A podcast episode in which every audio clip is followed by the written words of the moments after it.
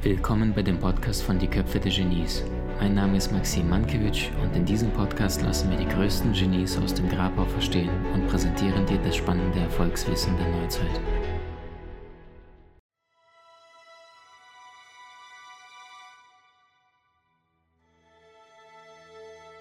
Was denkst du, was ist der 15. Januar eines jeden Jahres für ein Tag? Ich meine damit keinen bestimmten Wochentag, sondern welche Bedeutung hat der 15. Januar für die meisten Menschen da draußen weltweit? Vor allem in Anbetracht dessen, was die meisten Menschen ungefähr zwei Wochen zuvor tun oder nicht tun. Am 31.12. feiern sehr, sehr viele Menschen Silvester weltweit und sie planen das neue Jahr und sagen, das kommende Jahr wird besser als das letzte Jahr. Und am 31.12. wünschen sich viele Menschen, dass das nächste Jahr deutlich besser wird als das letzte Jahr. Das heißt, die machen Neujahresvorsätze und sie schauen, dass sie die nächsten zwölf Monate anders gestalten, wie sie vielleicht die letzten zwölf gestaltet haben. Hören auf zu rauchen, ähm, weniger trinken, mehr Sport machen, gesünder ernähren, mit dem Partner, mit der Partnerin mehr Zeit verbringen. Und der 15. Januar ist weltweit der Tag, an dem 95 Prozent rund aller Neujahresvorsätze, also 95 von 100 Menschen, bereits die Neujahrsvorsätze gebrochen haben oder gescheitert sind. Und das führt uns zu dem heutigen Thema und dieses Thema ist Gewohnheit etablieren, beziehungsweise wie funktioniert das mit den Gewohnheiten. Weil deine Motivation ist das, was dich starten lässt. Es sind allerdings deine Gewohnheiten, die dich in dein Ziel bringen. Deine Motivation lässt dich starten, dein Warum. Welche Persönlichkeit möchtest du werden? Deine Gewohnheiten ist das, was dich letztendlich in dein Ziel bringen und dich über die Ziellinie laufen lässt. Ähm, und dazu eine spannende Studie von der NASA, die herausfinden wollte, wie lange dauert es, eine Gewohnheit zu etablieren? Und die NASA, wie du ja weißt, die schicken ähm, Raketen ins Weltall, die schicken Menschen ins Weltall und die Menschen fliegen dort in, in einer Rakete um die gesamte Welt und schauen sich ähm, die Erde von oben an, Satelliten werden angebracht und, und, und, ganz, ganz viele Tätigkeiten.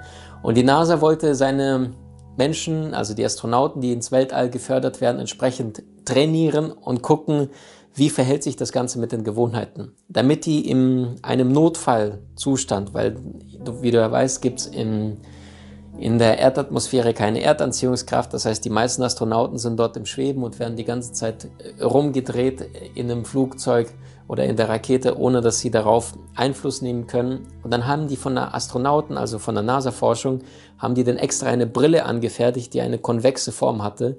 Das heißt, die haben jedes Mal die Brille aufgesetzt und haben die Welt komplett spiegelverkehrt gesehen. Und was die Astronauten oder was die NASA bewirken wollte, ist, dass die Astronauten in einer Notfallsituation, wenn die Rakete sich am Drehen ist und die irgendwie reagieren müssen, dass sie entsprechend schneller zurechtkommen, wenn sie die ganze Zeit alles spiegelverkehrt sehen und entsprechend auch trotzdem handeln können. Und das Verrückte, was die festgestellt haben, dass das Gehirn, das menschliche Gehirn, was diese Brille aufhatte und die Welt die ganze Zeit falsch rum gesehen hat, hat im Schnitt 30 Tage gebraucht, um sich an diese neue Gewohnheit zu etablieren. Das heißt, 30 Tage lang am Stück mussten sie diese Brille tragen, ohne abzunehmen, bis sie endlich die Dinge, die sie spiegelverkehrt gesehen haben, auch entsprechend handhaben konnten mit ihren Händen, weil wenn du die Welt andersrum siehst, dann siehst du zwar die Welt andersrum, aber anfassen und all diese Dinge waren trotzdem in der Situation so wie ich das jetzt tue, nur dass sie das ganze spiegelverkehrt gesehen haben. Nach 30 Tagen hat sich das Gehirn dran gewöhnt und danach ging es ungefähr. Und jetzt haben die eine folgende Untersuchung gemacht und wollten schauen, was passiert, äh, nachdem sie wussten, dass es im Schnitt bei den meisten Astronauten 30 Tage dauerte, wenn wir nach Tag 14, also nach der Hälfte, einem der Astronauten erlauben, die Brille mal abzunehmen und weiterzumachen.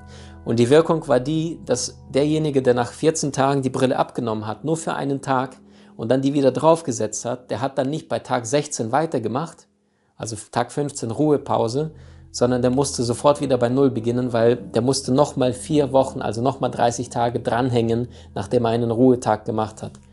Bedeutet, Gewohnheiten entstehen durch Konstanz. Gewohnheiten entstehen durch konkretes Umsetzen und am Stück weitermachen, weitermachen, weitermachen, im Schnitt 30 Tage.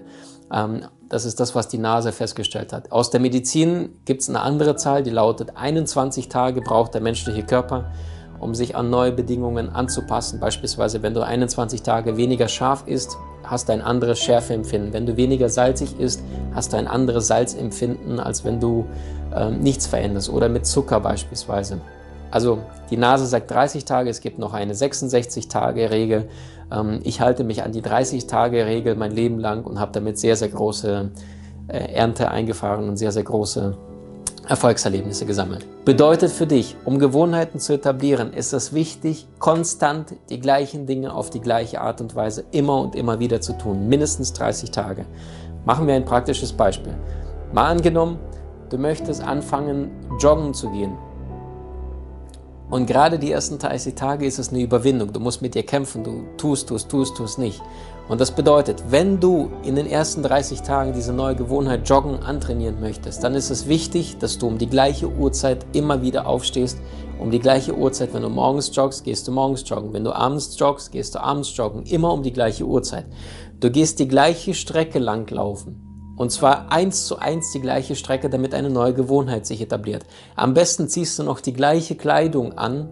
Du kannst sie immer wieder zwischen hast ja 24 Stunden Zeit, kannst du sie waschen und in den Trockner schmeißen. Am besten mit den gleichen Menschen, wenn du das tust, auf die gleiche Art und Weise, um die gleiche Uhrzeit, gleiche Strecke, 30 Tage lang am Stück. Konstant, immer wieder, immer wieder, immer wieder. Tipp Nummer zwei, wie schaffst du es, Gewohnheiten etablieren? Lock-in-Effekt. Das heißt, sorgt dafür, dass du dich selber einsperrst. Und das bedeutet beispielsweise, indem du, wenn du sagst, du möchtest mehr Sport machen, dass du dich für ein teures Fitnessstudio anmeldest, was dir vielleicht 100 Euro im Monat kostet, mit Saune, mit allem drum und dran, mit Getränken. Und du weißt, wenn du nicht hingehst, zahlst du konstant 100 Euro. Das heißt, sperr dich ein, so dass du nach frühestens 12 Monaten oder 24 Monaten aus der Mitgliedschaft beispielsweise rauskommst. So dass du gezwungen bist, diese Dinge auch durchzuziehen, weil du dich selbst eingesperrt hast. Also Login einsperren, so wie Schlüssel zu Hause vergessen hast, dich außen äh, ausgesperrt. Punkt Nummer drei ist, ist das Umfeld. Konkret bedeutet es ähm, Gruppen. Mit welchen Menschen kannst du deinen Zielen, deinen Projekten nachgehen, mit welchen Menschen kannst du das gemeinsam verbinden. Finde Gleichgesinnte, finde Verbündete, die ähnlichen Zielen nachgehen, so wie du es tust, weil wenn eure Interessen in gleiche Richtung sind und beispielsweise Joggen Beispiel, du stehst morgens auf und du guckst raus und es ist Tag 17 und du merkst, mh, hm, heute ist irgendwie Regen und es ist so kalt und im Bett ist so kuschelig und gemütlich und du weißt allerdings, die Sabrina oder der Thomas, der wartet auf dich in sieben Minuten an der Ecke, dann hast du ein schlechtes Gewissen, diesen Menschen stehen zu lassen und weil du in dieser Gruppe gleiche Interessen hast, Gleichgesinnte mit den gleichen Zielen, dann gehst du dahin, selbst wenn es draußen total windig oder stürmisch ist. Nächster Punkt ist Punkt Nummer vier, Sandwich-Technik.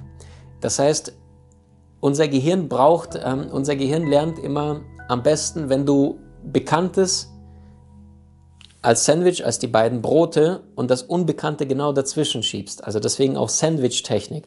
Das heißt, wenn du beispielsweise joggen gehen möchtest, als Idee, als Beispiel, dann etabliere das genau zwischen den Dingen, die du normalerweise immer tust.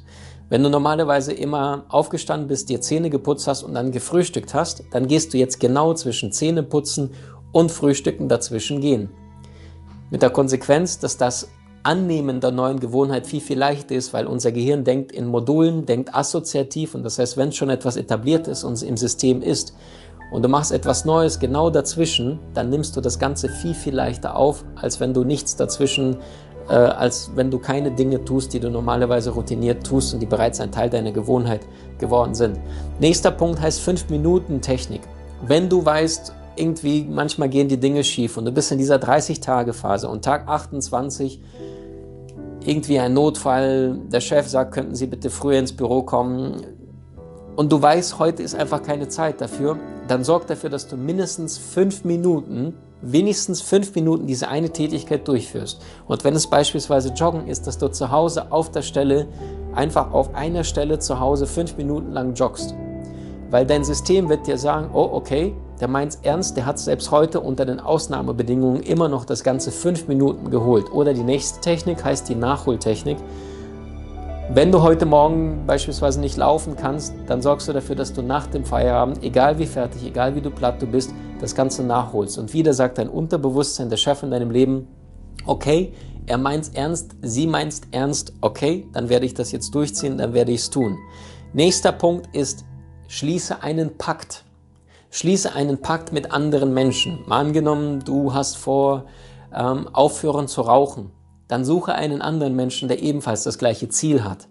Und wenn ihr beide das gleiche Ziel habt, dann sagt ihr, in dem Augenblick, wenn ich dich irgendwo rauchen sehe oder du nach Rauch stinkst, dann schuldest du mir 100 Euro. Wenn du mich beim Rauchen irgendwo erwischt oder meine Kleidung nach Rauchen stinkst, dann schulde ich dir 100 Euro. Oder je nachdem wie viel, so dass es sich für dich schmerzhaft anfühlt. Und dann überwacht euch gegenseitig.